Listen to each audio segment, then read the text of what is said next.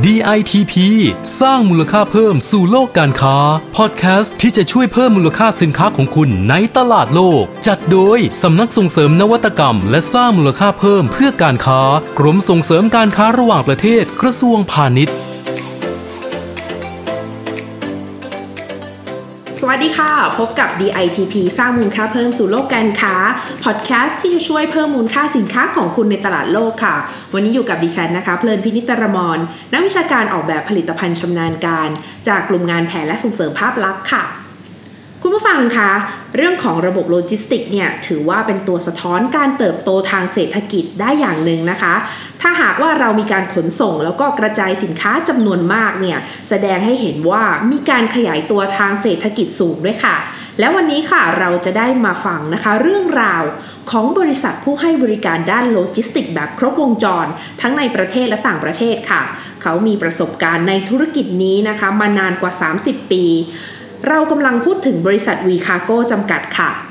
บริษัทวีคาโก้จำกัดเนี่ยได้คว้ารางวัล PM Award ในประเภทรางวัลธุรกิจบริการยอดเยี่ยม หรือว่า Best Service Enterprise Award นะคะในสาขาโลจิสติกการค้า และได้รับรางวัลผู้ประกอบการที่มีความเป็นเลิศ ด้านการบริหารจัดการโลจิสติก หรือว่ารางวัล ELMA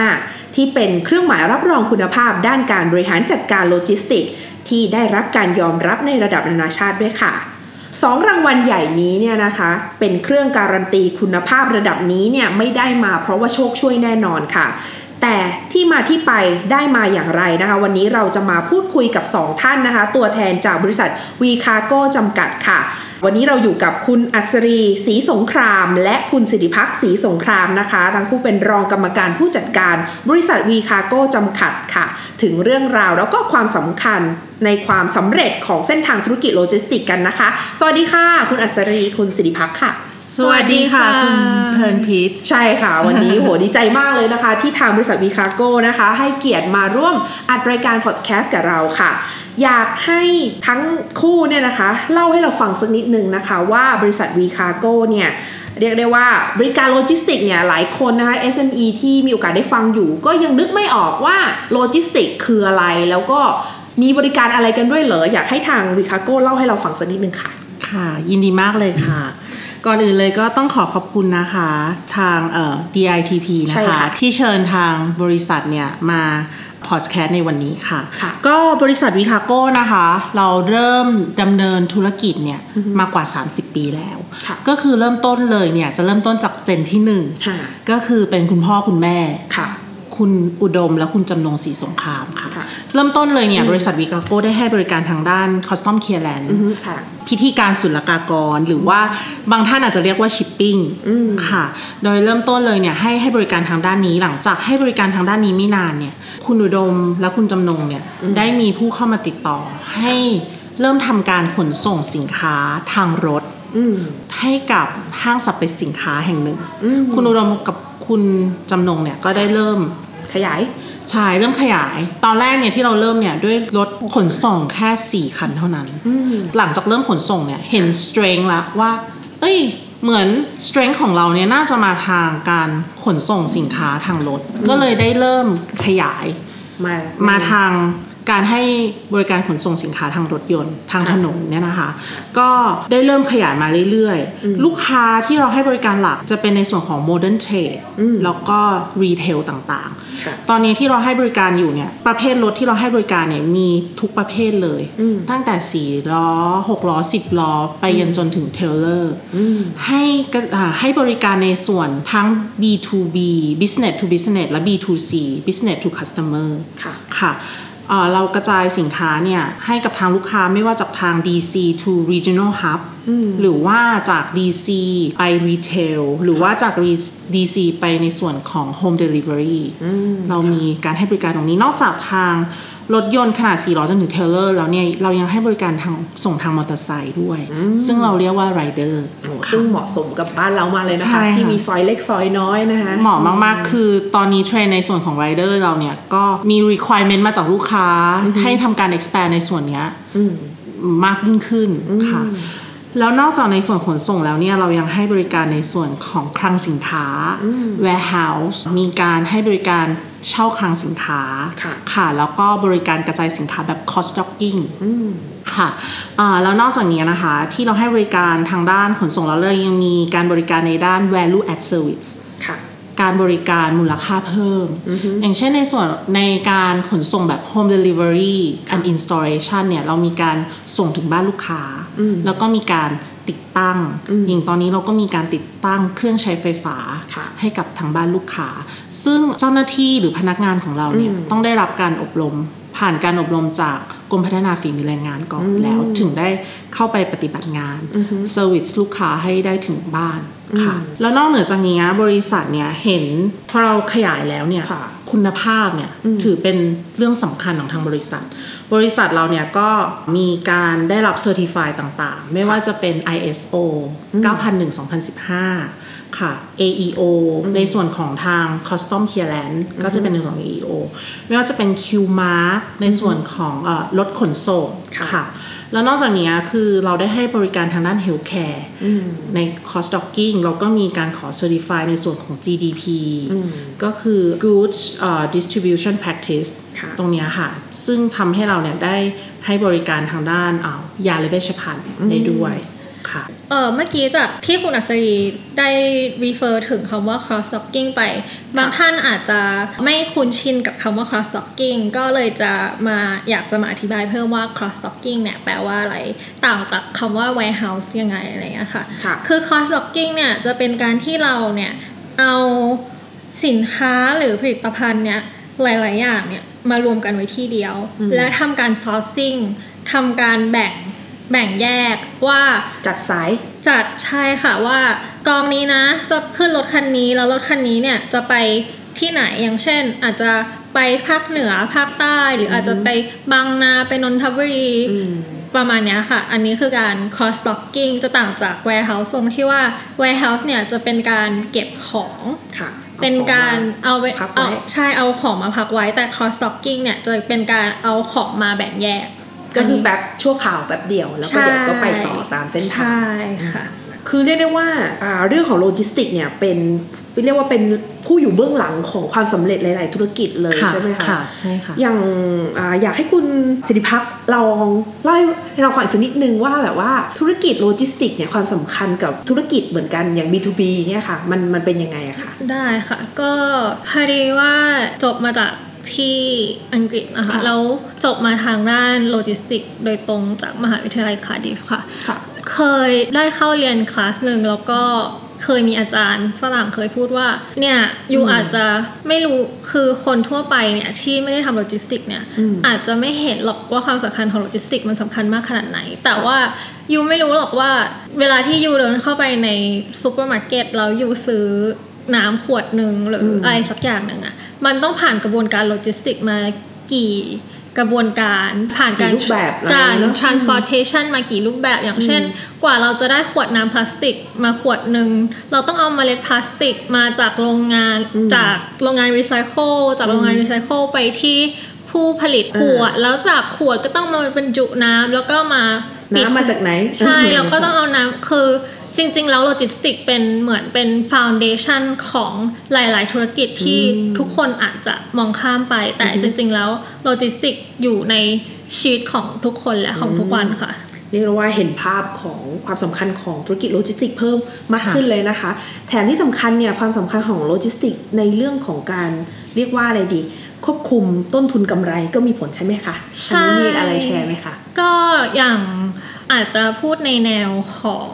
เป็นบริษัทหรือเป็นโรงงานแล้วกันนะคะค่ะคือว่าบางโรงงานหรือบางบริษัทเนี่ยอาจจะรู้สึกว่าเออไม่ได้รู้สึกว่าเฮ้ยทำไม cost แบบว่ามันเยอะจังต้นทุนเพราะต้นทุนเออแบบแบบว่าปลายปีทำไมต้นทุนมันเยอะจังมันมาจากไหนอะไรเงี้ยคือทุกคนอาจจะมองข้าม hidden cost ในของส่วนของโลจิสติกไป เพราะว่าบางทีอย่างเงี้ยถ้าเรามีรถเองอะค่ะ เราต้อง manage คนขับ แล้วก็มี maintenance รถอีก แล้วการก็ความเสี่ยงอีก ใช่อ่าเติมน้ำมันคือมันมีรายจ่ายยิบย่อยที่ ถ้าสมมติว่าถ้าเราใช้ outsource อย่างเป็นบริษัทของโลจิสติกเนี่ยค่ะค่ะ อาจจะช่วย save cost ของตรงนั้นไปได้ ก็เลยรู้สึกว่าโลจิสติกก็มีความสำคัญกับหลาย ๆ หน่วยงานและหลาย ๆ ธุรกิจค่ะเรียกได้ว่าบริษัทวีคาโก้เนี่ยนะคะมีความเชี่ยวชาญมีความรู้ลึกรู้จริงเกี่ยวกับเรื่องของโลจิสติกจริง ๆ นะคะ อย่างที่คุณอาซาลีเองก็ได้เล่าให้เราฟังแล้วว่า ในเรื่องของโลจิสติกเนี่ยกับ B2B เนี่ย ถ้าหากว่าเซกเมนต์ไม่เหมือนกันสินค้าไม่เหมือนกันเนี่ยก็ต้องการการเขาเรียกว่าไงเอ่อ Custom made custom ใช่ อย่างอย่างที่คุณอัศดีแชร์เลยว่า แม้แต่ธุรกิจอย่างสุขภาพค่ะใช่ไหมคะ Healthcare เฮลท์แคค่ะร์อย่างเงี้ยค่ะไหนลองเล่าให้เราฟังสักนิดนึงว่าเราทางค่ะก็ก็โก้ค่ะในเทเลอร์ให้ยังไงได้บ้าง ใช่ค่ะ คือในส่วนของ healthcare เนี่ยถือว่าเป็นอินดัสทรีหนึ่งที่ sensitive มากค่ะๆก่อนที่เราได้รับ requirement จากลูกค้าเนี่ย เราต้องมีความรู้ความเข้าใจในตัว product เนเจอร์ของ nature ของเซอร์วิสหรืออะไรอย่างใช่นี้นะก็คือยกตัวอย่างอย่างอย่างเวชภัณฑ์หรือยาเนี่ยนะคะค่ะยาแต่ละตัวเนี่ยก็ต้องได้รับการดูแลที่แตกต่างกัน ไม่ว่าจะเป็นในเรื่องของอุณหภูมิอ่าแล้วก็ความชื้นยาบางประเภทเนี่ยต้องอยู่ในช่องฟรีซค่ะยาบางประเภทต้องควบคุมอุณหภูมิไม่เกิน 25-30 องศา ดังนั้นเนี่ยเราต้องมีความรู้ความเข้าใจ เราต้องให้ผู้ที่ ให้บริการเนี่ยค่ะเอ่อหรือพนักงานขับรถหรือขนส่งของเราเนี่ยได้รับการอบรมโดยตรงค่ะจากอ่าทางเจ้าของผลิตภัณฑ์ เสร็จแล้วเราก็ต้องมีการเอ่อ repeat การอบรมอยู่ตลอดเพื่อให้ ตระหนักเห็นถึงความสำคัญในการขนส่งทางนี้ เพราะว่าการขนส่งยาเนี่ยเราต้องรักษาคุบาณงทีภามันพเป็นเรื่องของชีวิตใช่เลยนะค่ะมากๆถ้ายาเขาเสื่อมไปเป็นค่ะเพราะกระบวนการขนส่งของเราอะไรอย่างนี้ใช่ค่ะนถือมีถือว่าปัญหได้มีปัญหาได้เป็นเป็นส่วนที่สำคัญมาก ๆ ดังนั้นเนี่ยเราก็จะต้องมีการคัดกรองอบรมเจ้าหน้าที่ของเราตรงเนี้ยอย่างค่ะดี นอกเหนือจากยาแล้วก็มีในส่วนของเครื่องใช้ไฟฟ้าอ่าค่ะที่ที่ได้กล่าวไปแล้วว่า คือก็ต้องได้รับการฝึก อบรมผ่านทางกรมฝีมือแรงงาน ตอนนี้คือเราก็ได้ทำ MOU ค่ะค่ะกับทางเอ่อกรมกรมพัพัฒฒนานาฝีมือแรงงาน คือตรงวัฒนธรรมอ่าหลายคนอาจจะมองว่า อ๋อ ขนส่งอย่างเช่น สั่งซื้อแอร์ค่ะก็เอาแอร์ไปส่งให้ที่บ้านจบค่ะแต่อันนี้ไม่ไม่ค่ะทางนี้จะมี service ที่บอกว่าเป็นอะไรนะคะ value add service อ่าก็ค่ะคือว่าเป็นบริการมูลค่าเพิ่มใช่ค่ะ ก็คือไม่ได้ส่งอย่างเดียวนะคะ เรามีติดตั้งติดตั้งให้ด้วยค่ะค่ะแล้วซึ่งการจะติดตั้งแอร์ได้ก็ต้องมีความเข้าใจในเรื่องของใช่ค่ะอ่าช่างเอ่อเรียกว่าเชิงไฟฟ้าอะไรอย่างนี้ค่ะ ต้องต่อท่อต่อคอย ไม่ใช่แค่อ่า air conditioner ต้องเป็นอ่าเครื่องทำน้ำอุ่นค่ะต้องต่อตรงเข้ายังไงค่ะค่ะ ต้องต้องได้รับการอบรมค่ะแล้วก็อัปเดตอยู่ตลอดเวลา อย่างเช่น ทีวีก็เช่นกันค่ะคือช่างของเราก็ได้รับการอบรมแล้ว อย่างเท่าที่ทราบผู้บริโภคทราบทีวีเนี่ยจะมีการออกมาอัปเดตอยู่ตลอดเวลารุ่นใหม่ๆเป็นเปลี่ยน smart technology ทีใหม่วีเป็นคือดังนั้นค่ะผู้ให้บริการของเราเนี่ยจะต้องมีการอัอัปปเดเดตตเลยเสมออยู่เสมอค่ะ เพื่อให้ บริการกับลูกค้าเนี่ยได้ถูกต้อง แล้วก็มีประสิทธิภาพมากที่สุด ใช่ค่ะ โหเรียกได้ว่าวันนี้เปิดโลกทัศน์ของดิฉันมากเลยค่ะแล้วก็เชื่อว่าน่าจะเปิดโลกทัศน์ให้กับคุณผู้ฟังด้วยนะคะค่ะว่าจริงๆแล้วธุรกิจโลจิสติกเนี่ยไม่ใช่แค่เพียงแค่ขนย้ายของจากที่หนึ่งไปไว้ที่หนึ่งนะคะค่ะแต่ว่าการให้บริการการ tailor ความต้องการของลูกค้าค่ะให้ตอบโจทย์เนี่ย นี่ก็อีกเป็นอีกหนึ่งความท้าทายนะคะ ซึ่งวิคาโก้ก็เล่าให้เราได้ฟังนะคะค่ะซึ่งสิ่งนี้แหละค่ะน่าจะเป็นจุดที่แตกต่างของบริษัทนะคะค่ะที่ไม่ใช่มีแค่รถแล้วก็ไม่มีแค่คนขับค่ะแต่ว่าส่งถึงที่ตอบทุกความต้องการ ใช่ค่ะอ่าเรียกว่ารู้จักการหอมปากหอมคอนะคะสำหรับธุรกิจโลจิสติกค่ะ มาถึงรางวัล PM Award กันบ้างค่ะ ทางบริษัทวิคาโก้เนี่ยรู้จักรางวัล PM Award ได้ยังไงคะ แล้วก็ทำไมถึงสนใจที่อยากจะสมัครขอรับรางวัล PM Award นะคะ ค่ะ ก็บริษัทวิคาโก้นะคะ เป็นบริษัทที่ให้บริการทางด้านโลจิสติก ซึ่งในวงการโลจิสติกเนี่ย ก็จะรู้จักกันดีถึงรางวัล ELMAค่ะ เอลมาก็คือ Excellent Logistics Management Award ค่ะ ซึ่งมีมาแล้วเนี่ย 14 ปีด้วยกันค่ะ ค่ะ บริษัทวิคาโก้ได้ทำการอ่าส่งเข้าประกวดรางวัลเอลมาเนี่ย ปีแรกที่ได้รับเลยคือปี 2017ค่ะเมื่อ 3 ปีก่อน แต่ก่อนจะได้ปี 2017 เนี่ย ทางผู้บริหารของเราก็คือคุณอุดมอะนะคะค่ะได้ส่งเข้าประกวดเนี่ย ก่อนหน้านี้เป็นเวลากว่า 3 ครั้ง คือสมัครมา 3 ปียังไม่ได้ไม่ได้ 2015 2016 2017 ต้อง 2017 ถึงจะได้ ถึงจะได้ ELMA ปี 2017 มา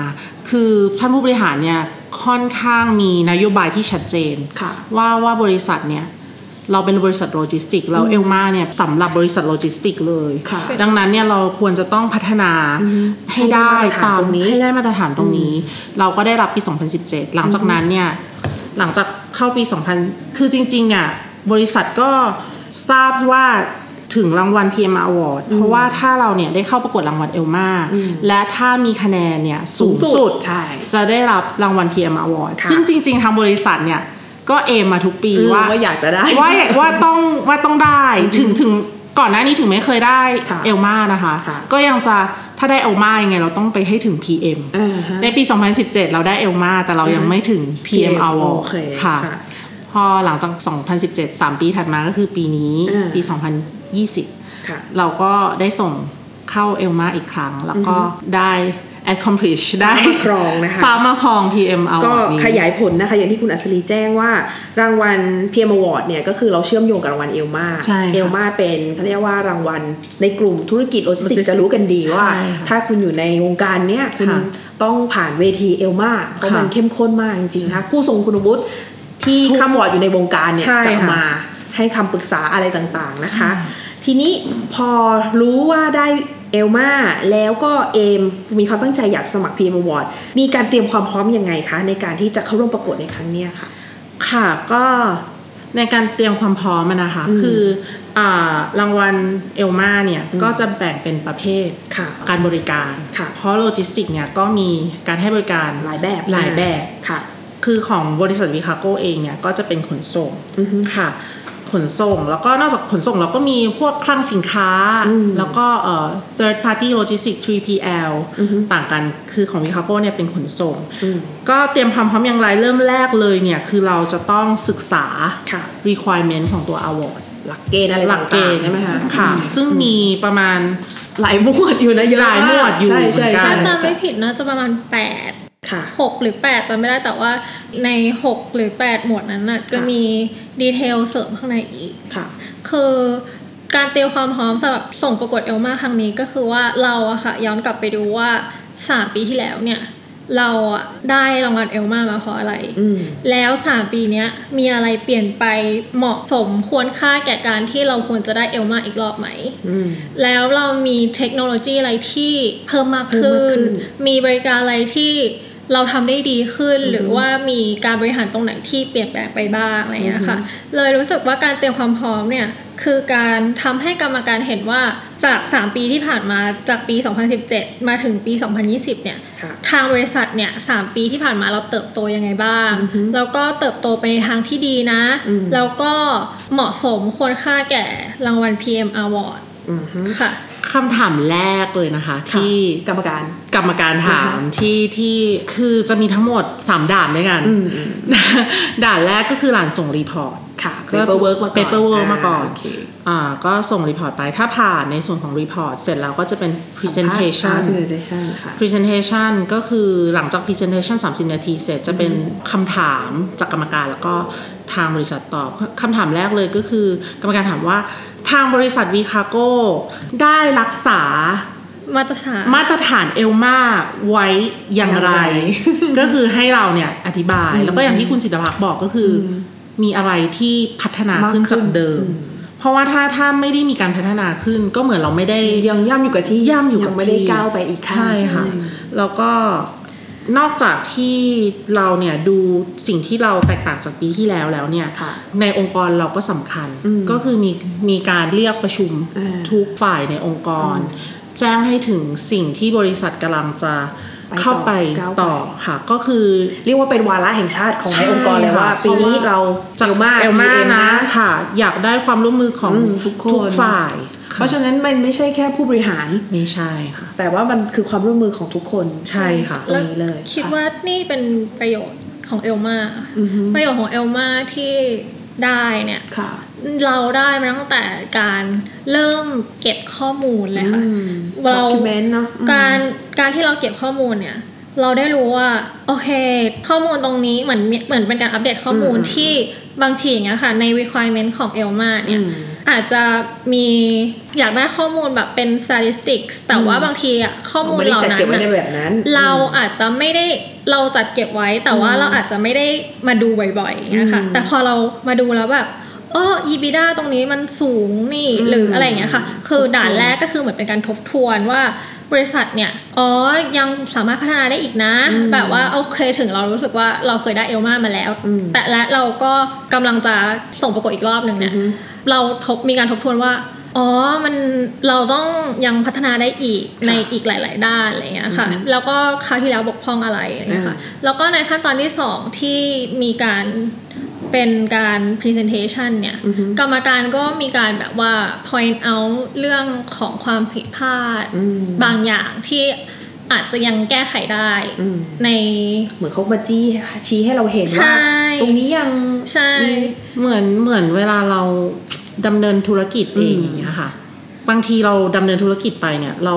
ในบางจุดเราไม่สามารถมองเห็นตัวเองอืมได้ไม่เห็นจุด เออเรอใช่เราก็ว่ามันดีอยู่แล้วนี่นาค่ะแล้วแล้วใครล่ะที่จะจะมาชี้ให้เราเห็นชี้ให้เราเห็นเนี่ยค่ะรางวัลความสำคัญ ใช่ใช่การเข้ามาในรางวัลเอลมาเนี่ยเราได้เจอมีใครกับสักคนมาบอกผู้เราทรงคุณวุฒิหลายหลายด้าน ไม่ไม่ใช่แค่ทางด้านโลจิสติกเอ่อมาจากทางเซตเอ่อทางตลาดหลักตลาดหลักทรัพย์ใช่ค่ะ ก็ชี้จุดให้เราเห็นในหลาย ๆ จุดที่เราไม่สามารถ มองเห็นเองได้ใช่เป็นโอกาสที่ดีมากๆที่ที่คืออยู่ดีๆจะแบบมีใครมาผู้ทรงนะคุณวุฒิมาชี้ให้เป็นผู้ใช่ทุกผู้ทุกเชี่ยวชาญของในแต่ละเซกเมนต์ค่ะนั้นๆเลยอะค่ะ ซึ่งรู้สึกว่ามีค่ามากกว่าใน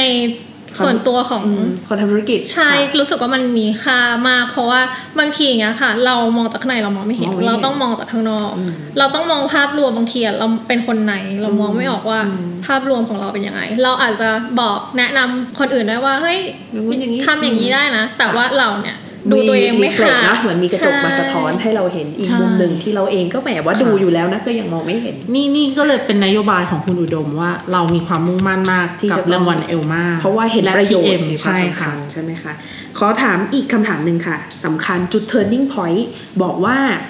วิคาโก้เนี่ยได้ ELMA มาตอนปี 2017 แล้วก็หายไป 3 ปี จนพร้อมแล้ว 2020 aim high เลยเพื่อ PM Award ค่ะคิดว่าจุดที่ turning point ที่จาก 2017 มาถึง 2020 เนี่ย ที่เป็น secret ที่ทำให้คว้ารางวัล PM มาครองได้ในปีนี้คืออะไรคะคือนวัตกรรมของเราค่ะน่าไหนเป็นเล่าให้ฟังหน่ในส่อวนยของโลจิสติกมีนวัตกรรมด้วยเหรอคะ ใช่ เป็นในส่วนของ innovation อ่าฮะคือเหมือนเราเนี่ย ค่อนข้างที่อยากจะก้าวเข้าไปในส่วนของ digital logistics service provider ค่ะ คือเมื่อจริง ๆ เนี่ยทางอ่าบริษัทวิคาโก้นะคะ มีระบบตัวเนี้ยมา 10 ปีแล้วอืม เรียกว่าระบบ TMS Transport Management System ค่ะ ค่ะ ระบบ TMS ตัวเนี้ย เมื่อปีอืม2017 เป็นเวอร์ชั่นแรก เป็นเวอร์ชั่นหนึ่งของเรา เราได้นำตัวเนี้ยค่ะอ่านำเสนอกับทางคณะกรรมการเอลมาค่ะก็เป็นตัวที่ทำให้เราเนี่ยได้รางวัลเอลมาในปีอืม2017ค่ะระบบ TMS เนี่ยขอขยายความต่ออมสำหรับท่านที่ เอ๊ะ มันคือมันคืออะไรมันคืออะไร ระบบ TMS เนี่ยคือระบบการจัดการขนส่งค่ะค่ะก็คือเป็นตัวที่ assign job เนี่ยในแต่ละวันให้กับเจ้าหน้าที่หรือพนักงานขับรถของเราอืมว่าแต่ละวันเนี่ยคุณได้ถูก assign งานให้ไปรับขนส่งอะไรบ้างอืมและต้องปฏิบัติอะไรบ้าง ค่ะคือเรามีตัวแอปพลิเคชันนะนะคะที่ลงอยู่ในสมาร์ทโฟนของก็คือเป็นเป็นเป็นแอปพลิเคชันของบริษัทของบริษัทอ่าที่ที่บริษัทเนี่ยได้ทำการเขียนด้วย outsource อืมกับกับทางเอ่อโปรแกรมเมอร์อืมแต่ตอนนี้เราเริ่มมีการ partner เพราะเราเริ่มจะผ่านตัวเป็นทางดิจิ t a ลโลจิสติกมามากกขึ้นยิ่งขึ้นค่ะ ก็หลังจากนั้นเนี่ยคนขับรถหรือผู้ให้บริการอะนะคะ ก็จะเข้าไปที่แอปพลิเคชันที่เอ่อรับงานรับงาน เข้าไปที่ username password ประจำตัวของตัวเอง ก็จะขึ้นงานที่เขาได้รับที่เรียกว่าหมายอะที่ได้รับมอบหมายก็คือมี i user id ปุ๊บ เฉพาะคนค่ะ ค่ะแล้วก็ได้รับมอบหมายในวันนั้น เสร็จแล้วเนี่ยพอได้รับปุ๊บก็ไปรับสินค้ามีการถ่ายภาพเพื่อเป็นหลักฐาน evidence ว่าอะรับวันนี้รับมาแล้วของทั้งหมด10 ชิ้น รับขึ้นรถแล้วถ่ายภาพ สภาพแบบนี้แบบแบบนี้นี้ใช่ค่ะ สภาพเป็นการ QC QA ด้วย เมื่อเกิดปัญหาในภายหลัง ค่ะ เราก็นำไปส่งส่งเสร็จถึงที่ทำการถ่ายภาพปิดจ็อบในแต่ละงานในวันนั้น อันเนี้ยคือ TMS เวอร์ชันหนึ่งเมื่อ 3 ปีที่แล้วที่เราได้ทำการนำเสนอกับคณะกรรมการค่ะ ก็เอ่อขอเสริมนะคะว่าในส่วนของเวอร์ชันหนึ่งเนี่ยอีกอย่างหนึ่งที่เป็นส่วนสำคัญที่คิดว่าน่าจะทำให้กรรมการเนี่ยเห็นถึงความสำคัญของระบบ TMS ของเราที่เรานำไปเสนอเนี่ยเพราะว่านอกจาก มันจะเป็นแอปพลิเคชันภายในองค์กรแล้วเนี่ย ลูกค้าเนี่ยยังสามารถ access ข้อมูลตรงนี้ได้อีก อย่างเช่นลูกค้าแต่ละรายเนี่ยจะมีเป็นเขาเรียกว่าอะไร username and แล้วก็ password เป็นของแต่ละลูกค้าลูกเองของแต่ลูกค้าเราจะทำการ authorize อ่าฮะว่าแต่ละลูกค้ารายไหนสามารถเข้าดูข้อมูลตรงไหนได้ก็ของคือระบบเป็นเหมือนได้กับว่าเป็น transparent ของ process ให้เขาให้ลูกค้าด้วย สามารถไม่ใช่แค่ track and internal trace อะใช่แต่ค่ะยุคลูกค้าที่เป็น stakeholder ของเราก็สามารถที่จะรู้สถานะของการส่งการ job งานอะไรก็ได้เหมือน track back กลับไปได้ ใช่ค่ะใช่แล้ว export ออกมาเป็น report ได้ด้วยค่ะเป็นส่วนต่อยอดในส่วนของ KPI ค่ะค่ะ หรือว่า SLA ต่างๆค่ะ แล้วแล้วพอในปี 2020 ค่ะ เราก็ ได้นำเสนอในส่วนของตัวนวัตกรรมตัว TMS ค่ะแหละค่ะ แต่ว่าเป็นตัวเวอร์ชันใหม่ ซึ่งเราเรียกว่า Smart TMS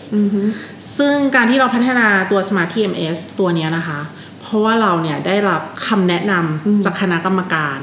เมื่อปี 2017 ทำให้เราเนี่ยมองเห็นในหลายหลายๆมุม หลาย ๆ มิติที่เราเนี่ยยังพลาดหรือเรายังมองไม่เห็น ว่าเออมันยังมีตรงนี้ที่เราสามารถอ่าทำ จะให้มันทำได้มากกว่าเดิม ซึ่งในปี 2020อะนะคะ ตัวระบบ Smart TMS ของเราเนี่ย ได้เพิ่มโมดูลหรือฟังก์ชันใหม่ๆขึ้นมา ไม่ว่าจะเป็นในส่วน VRP ค่ะก็คือ route optimization ส่วนตัวเนี้ยจะช่วยในการจัดเส้นทาง การเดินรถเนี่ย Routing routing ได้อย่างมีประสิทธิภาพมากยิ่งขึ้น สามารถเซฟทั้ง เซฟ time เซฟ cost เซฟเชื้อเพลิงของเราได้ คือเมื่อก่อนเนี้ยการจัดเส้นทางเนี่ยนะคะจะใช้บุคลากร เรียกว่า planner ที่ที่มาจากตัว routing ต่างๆค่ะซึ่งเป็นบุคคลที่มีค่าและหายากมากๆ เพราะว่าต้องมีอ่ความเขาต้องความเชี่ยวชาญรู้ความเข้าใจมีความเชี่ยวชาญ เส้นทางอะไรต่างๆใช่ค่ะเพราะว่าการส่งสินค้าของเราเนี่ยมันมีเงื่อนหลาย ๆ อย่างเข้ามาผูก ไม่ใช่ว่าบ้านเรียงกัน หนึ่งสองสามส่งได้เลย ต้องดูในเรื่องเวลาการส่งด้วย บางบ้านสะดวกเช้า บางบ้านสะดวกบ่าย เราจะมีการจัดเงื่อนตรงเนี้ยเข้าไปได้ยังไง แล้วก็ในเรื่องของขนาดสินค้าที่ขึ้นรถดิเมนชันหรือว่าในส่วนของเวทน้ำหนัก เพราะว่ารถเนี่ยก็จะมีจำกัดน้ำหนักใจประเภทนี้ว่าอะ บรรทุกได้เท่าไหร่ไม่เกินไม่เกินเท่าไหร่ ในการใช้ VRP เนี่ย เราสามารถนำมิติพวกเนี้ยใส่แฟกเตอร์ใส่เข้าไปในใส่เข้าไปได้เลยปุ๊บอ๋อใช่ค่ะโอเก็ทำให้เราเนี่ยบริหารเรื่องบุคลากรของเราได้ดียิ่งขึ้นด้วย ก็คือคนหนึ่งเนี่ยอาจจะดูแลในส่วนภาพรวมได้มากยิ่งขึ้น จากที่ต้อง specialize ในในในบางส่วนเท่านั้น ตอนนี้ก็มี ตัวช่วยเข้ามาทำให้เอ่อบริหารจัดการได้ง่ายยิ่งขึ้นค่ะค่ะนอกจากในส่วน VRP แล้วเนี่ย เรายังอินเท g เก e ไปเข้ากับส่วนของอ่า FMS ค่ะ Fuel Management System นะคะคือการที่มีสถานีจ่ายน้ำมันเนี่ยของบริษัทขนส่งเนี่ยที่บริบริษัทขนส่งมีกันเองเนี่ยถือว่าเป็นเรื่องปกติในในในอ่าในธุรกิจโลจิสติกส์ธุรกิจค่ะโลจิสติกค่ะ แต่ว่าสิ่งที่เราปิ๊งไอเดียขึ้นมาก็คือระบบ TMS ของเราเนี่ยมีการคำนวณเส้นทางค่ะระยะทางได้อยู่แล้ว เราจึงนำตัวเนี้ยมา integrate กับตัว FMS ก็คือเราเนี่ยค่ะจะให้ตัวระบบ TMS ซึ่งคำนวณระยะทาง ส่งข้อมูลไปไปไปที่ตัวระบบ FMS ค่ะให้คำนวณว่าต้องการเติมน้ำมันในแต่ละวันเนี่ย หรือเพราะว่าฉะนั้นเรื่องของการจัดการใช่ค่ะเรียกว่าเอ่อทรัพยากรรีซอสใช่มันจะมีประสิทธิภาพเพิ่มมากขึ้นใช่ค่ะก็คือสามารถส่ง precise precision กับ Yeah routing ใช่เลยค่ะโอเคมาถึงช่วงสุดท้ายแล้วค่ะ อยากให้ทั้งคู่นะคะ ฝากคำแนะนำสำหรับผู้ประกอบการที่อาจจะพลาดรางวัลในปีนี้ หรือว่าท่านที่สนใจจะเข้าร่วมในปีหน้าค่ะ ก็ สำหรับผู้ที่อาจจะพลาดรางวัลไปในปีนี้ก็ค่ะบอกได้คำเดียวว่า อย่าท้อค่ะ เพราะว่าวีคาโก้เพราะว่าผ่านจุดผ่านจุดนี้มาแล้วใช่ใช่เพราะว่า เราเนี่ยน่าจะเริ่มส่งสมัครแพลนไว้ตั้งแต่ปี 2015 ซึ่งตอนนั้นนี่ค่ะดิฉันยังไม่ได้จบปริญญาตรีเลย จนตอนนี้จบปริญญาโทแล้ว แบบว่า 5 ปีคือกว่าจะได้เนี่ย3ปี 2017 จบปริญญาตรีพอดีไปเรียนปริญญาโท นี่คือจบปริญญาโทแล้ว คือสิ่งสำคัญเลยคือเราต้องมีความมุ่งมั่นค่ะ เราต้องมีความที่อยากจะพัฒนาอยู่ตลอดเวลา แล้วก็ อีกอย่างหนึ่งที่ลืมไม่ได้เลยคือคำแนะนำจากกรรมการหรือว่าการติชมหรือคอมเมนต์ต่างๆ บางทีเนี่ยเราอาจจะรู้สึกว่าเฮ้ยทำไมกรรมการถึงแบบพูดแรงจังพูดตรงจัง แต่ว่าเราควรจะเอาตรงนั้นเนี่ยค่ะ ไปไปปรับปรุงไปปรับใช้ไปทบทวนดูว่าที่เขาพูดมาเนี่ยมันจริงหรือเปล่าหรือถ้าเขาพูดมาแล้ว เอ๊ะเราอาจจะสื่อไปแล้วเขาอาจจะเข้าใจผิด คือเราต้องเอาตรงตรงนั้นนะคะมาทบทวนปรับปรุงว่า เราสามารถทำอะไรให้มันดีขึ้นได้ แล้วก็ลองมาสมัครเรื่อยๆค่ะจนกว่าจะได้เพราะว่ามันมีประโยชน์จริง ๆ แล้วก็อยากให้ทุกคนพัฒนาไปเรื่อยๆ อยากให้ธุรกิจไทยก้าวไกลสู่ธุรกิจโลกค่ะสุดยอดเลยค่ะ ค่ะ แล้วก็จะมี wording ของกรรมการบริษัทของเราก็คือคุณอุดมค่ะศรีสงครามนะคะท่านจะพูดว่าถึงไม่ได้รางวัลอะแต่แค่สมัครอะคุณก็เหมือนได้รางวัลแล้วอะเพราะว่าพอเราสมัครเข้ามาเนี่ยนะคะ จะมีการเวิร์กช็อปต่างๆ ตรงเวิร์กช็อปตรงเนี้ยก็ก็เป็นการรีวิวบริษัทไปอยู่แล้วในตัวค่ะค่ะแล้วก็หลังจากที่ได้เอ่อ คำแนะนำจากคณะกรรมการเนี่ยก็นำไปพัฒนาปรับใช้ให้ให้กับองค์กรมากยิ่งขึ้นนะคะคือหลังจากได้รางวัลเนี่ยมันเป็นความภาคภูมิใจอะของของคนในองค์กรทุกคน ไม่ว่าจะเป็นเอลมาหรือแบบ PM Award ที่เราได้รับกับท่านนายกรัฐมนตรีเองเนี่ยค่ะก็ถือว่าเป็นเกียรติและเป็นความภาคภูมิใจของบริษัททำให้เหมือนเป็นแรงบันดาลใจนะคะในการพัฒนา บริษัทของเราบริษัทคนไทยร้อยเปอร์เซ็นต์เนี่ยให้มีพัฒนามีประสิทธิภาพ มีคุณภาพ เทียบเท่ากับสากลมากยิ่งขึ้นค่ะและนอกจากนี้นะคะ สิ่งที่เราได้รับเนี่ยหลังจากเอลมากับ PM Award ก็คือการที่เราเนี่ยได้มีสิทธิ์เข้าร่วมในกิจกรรมดีๆ ของทางกระทรวงพาณิชย์ค่ะค่ะไม่ว่าจะเป็นในส่วนไหนเนี่ยก็จะมีอ่าล่าสุดจะเป็น business matching เราก็ได้มีส่วนเนี่ยเข้าไปได้รับโอกาสทางการค้าเพิ่มมากขึ้น ใช่ มันจากเสริม DITP ใช่จาก DIPP ซึ่งเป็นสิ่งที่ดีมากๆทำให้เราเนี่ยรู้จักกับบริษัทต่างๆ ต่างประเทศที่มีความสนใจอยากจะเข้ามามาเข้าร่วมทำธุรกิจด้วยกันเนี่ยถือว่าก็เป็นโอกาสที่ดีมากๆค่ะค่ะ นี่แหละค่ะนะคะ การไม่หยุดพัฒนาเนี่ย จะทำให้ธุรกิจก้าวหน้าต่อไปได้อย่างไม่สิ้นสุดค่ะ เทคโนโลยีแล้วก็นวัตกรรมใหม่ๆเนี่ยมีเกิดขึ้นอยู่ตลอดนะคะ แค่ว่าเรารู้วิธีแล้วก็นำมาใช้ให้เกิดประโยชน์กับธุรกิจ ความสำเร็จก็จะเป็นของคุณได้ค่ะ หวังว่าเรื่องราวที่เราพูดคุยกันในวันนี้เนี่ยนะคะ จะเป็นประโยชน์กับคุณผู้ฟังค่ะ ต้องขอขอบคุณคุณอัศรีศรีสงคราม แล้วก็คุณสิริพักษ์ศรีสงครามนะคะ รองกรรมการผู้จัดการบริษัทวีคาโกจำกัดที่มาแบ่งปันเรื่องราวดีๆ เกี่ยวกับธุรกิจโลจิสติกกับเราในวันนี้ค่ะ ขอบคุณนะคะ ขอบคุณค่ะค่ะ สนใจรายละเอียดเกี่ยวกับรางวัล PM Award นะคะ สามารถเข้าไปดูรายละเอียดแล้วก็ ทราบรายชื่อผู้ได้รับรางวัลทุกสาขาได้ที่เว็บไซต์ www.pm-award.com หรือว่าสนใจอยากจะพัฒนาธุรกิจ เพื่อเพิ่มมูลค่าทางการค้านะคะ เข้ามาปรึกษากับเราได้ค่ะ ที่สำนักส่งเสริมนวัตกรรม และสร้างมูลค่าเพิ่มเพื่อการค้า หรือสมัครเป็นสมาชิกนะคะของเว็บไซต์ ditp-design.com ค่ะ รวมไปถึงนะคะสายด่วนเกี่ยวกับเรื่องของการส่งออกนะคะ1169 สุดท้ายนี้ค่ะก่อนจากกันนะคะฝากติดตามพอดแคสต์ DITP สร้างมูลค่าเพิ่มสู่โลกการค้า กด subscribe นะคะกดไลค์กดแชร์กันด้วย EP